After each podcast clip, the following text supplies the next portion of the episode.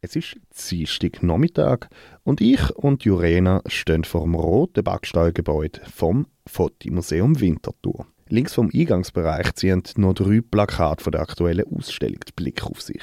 Darauf zu sehen eine monochrome Fotoaufnahme von einem Seepferdli. Im rechten unteren Eck das Logo vom Fotomuseum, das rot umrandete Auge und in der Mitte ein Schriftzug in schwarz mit dem Wort Jean Pain les pieds dans l'eau. Die Füße im Wasser.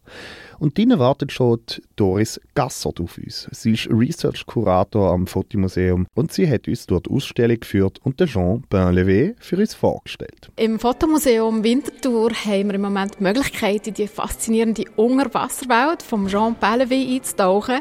Der Jean Bainlevé ist ähm, ein französischer Dokumentarfilmer, ein Wissenschaftler, der sich sehr fest interessiert hat für ähm, Tiere aus der Unterwasserwelt, für Seeigel, für Krebse, Seesterne, Oktopus und er hat Filme gedreht über die Unterwasserwelt und hat mit dem können ein sehr grosses Publikum faszinieren. Ende 1920er Jahre hat er angefangen, die Filme zu machen, zusammen mit der Geneviève Amand, seiner Partnerin und ähm, hat wirklich Einblick gegeben in, in die lebenden Organismen wo er ähm, vor allem in der Bretagne hat vorgefunden, in der Küstenzone, wo er sich schon als Kind sehr oft drin bewegt hat. Die Ausstellung ist in fünf Räume unterteilt. Sie zeigt die verschiedenen Schaffensphasen vom Künstler, seine Einflüsse und Biografie und lädt Besucher ein, in die Unterwasserwelt einzutauchen. Es ist auch vom Design her von der Ausstellung so gemacht, dass man so einen kleinen dunklen Raum abtaucht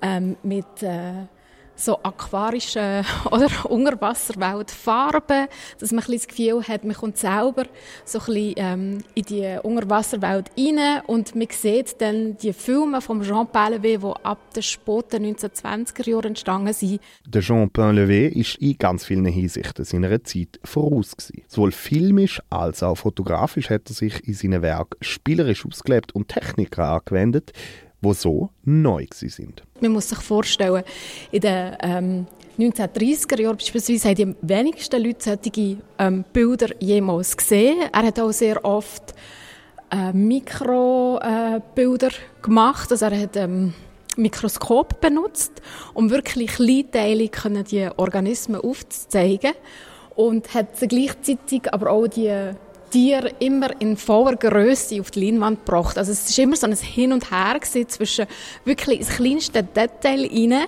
mit äh, mikroskopischen Aufnahmen, so wie man sie damals noch nicht kennt hat. Das ist wirklich das erste Mal gewesen, dass die Leute, so das Publikum wirklich die Möglichkeit hatte, so Aufnahmen zu sehen und gleichzeitig eben dann die volle Größe, also die, die Tiere in ihrer vollen Größe, in eigentlich Lebensgröße, drei Meter auf einer Leinwand. Und der Jean Palévé hat auch gewusst, wie man die filmischen Techniken von dieser Zeit bedienen kann. Also er hat verschiedene Effekte eingesetzt, Zeitlupe beispielsweise oder Zeitraffer.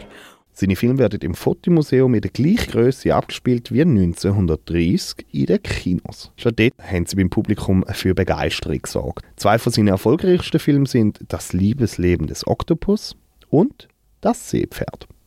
Letzteres war sein erfolgreichster Film, der auch gesellschaftlich für viel Furore gesorgt hat. Seepferdli war spannend, weil er das erste Mal eigentlich gezeigt hat, auch wie sich Seepferdli reproduzieren. Bei den Seepferdli ist es so, dass die Männchen die, die Jungen austragen. Sie bekommen Eier von den Weibchen, aber sie die es nachher austragen. Und das hat nachher rechte Kontroversen ausgelöst, weil die Leute das erste Mal so haben vorgeführt bekommen, dass es hier in der Natur anders ist, als wir uns das vorgestellt haben, dass es dort einen Geschlechterrollenwechsel gibt. Und in den USA hat man den Film sogar eine Zeit lang zensuriert, weil die Aufnahmen auch so explizit waren von dieser Reproduktion, ähm, dass die Leute gefunden haben, das kann man nicht zeigen. Und äh, der Jean Palévé hat auch bewusst nachher das genutzt, um so kleine Kontroversen anzuregen in der Gesellschaft. Es ist, er hat immer auch eben gewisse gesellschaftliche Reflexion betrieben über seine Filme und hat das dann auch genutzt, um über äh, Geschlechterrollen zu debattieren. Solche gesellschaftliche Reflexionen ziehen sich durch das ganze Schaffen von Jean Painlevé. Er hat sich zwar vor allem als Wissenschaftler verstanden, aber die Vereinigung der Welten Wissenschaft und Kunst sind ihm trotzdem ein ganz großes Anliegen gewesen. Jean Paillevé hat sich Zeit seines Lebens wirklich dafür stark gemacht, den wissenschaftlichen Film ähm, zu etablieren. Er hat verschiedene Organisationen gegründet. Er hat das Institut für das wissenschaftliche Kino gegründet oder mitgegründet und lang gefeiert.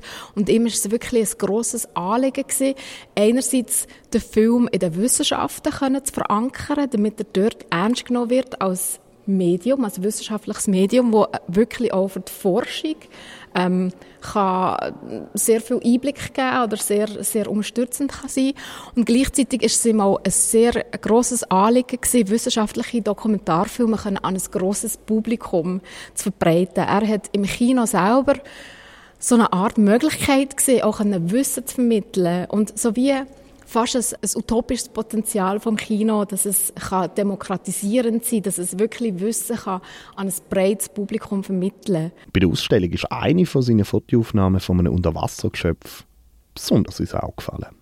Auch wir sehen äh, eine Hummerschere vor schwarzem Hintergrund. Der schwarze Hintergrund ist auch sehr ähm, spezifisch für das Schaffen von Jean Pellevé. Er hat ja seine äh, Aufnahmen nicht unter Wasser gemacht, sondern in Aquarien und hat immer einen schwarzen Hintergrund eigentlich gehabt, äh, wenn er die Aufnahmen gemacht hat.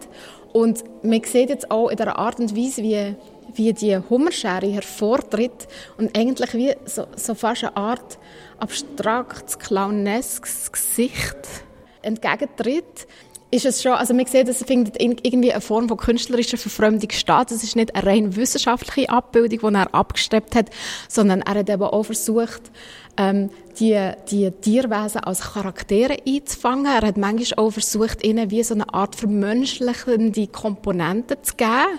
Ähm, einerseits über die Abbildung, aber andererseits auch über die Art und Weise, wie er über sie erzählt hat.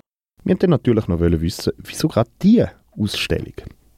Das Fotomuseum Winterthur hat eigentlich einen Fokus auf die Gegenwart. Wir haben aber immer wieder mal historische Ausstellungen und das ist eine Ausstellung, die das Jeu de Pomme in Paris hat organisiert. Das ist von der Pia Viewing kuratiert und ähm, es ist ein Einblick in eine faszinierende Zeit vom früheren Kino und von sehr spannenden fotografischen Aufnahmetechniken von dieser Zeit. Und ähm, das ist ein Grund, gewesen, warum wir gefunden haben, das ist sicher auch etwas, was unser Publikum hier vor Ort kann begeistern kann. Die Ausstellung von Jean Pain-Levé läuft noch bis am 12. Februar. Bei dieser Ausstellung gibt es auch ein Fotomuseum-Premiere. Neu kann man anhand von QR-Codes bei den verschiedenen Ausstellungsobjekten noch einen Audiokommentar zu der Ausstellung bekommen. Bei der Führung Jean Pain-Levé, Le Pied dans l'eau, findet noch zwei Führungen statt. Die eine für ganz kurz entschlossene und flinke Leute, gerade nach der Sendung vom halb sieben bis um halb acht und dann noch am Sonntag mit der letzten Gelegenheit, sich die Ausstellung anzuschauen, vom halb zwölf bis am halb eins.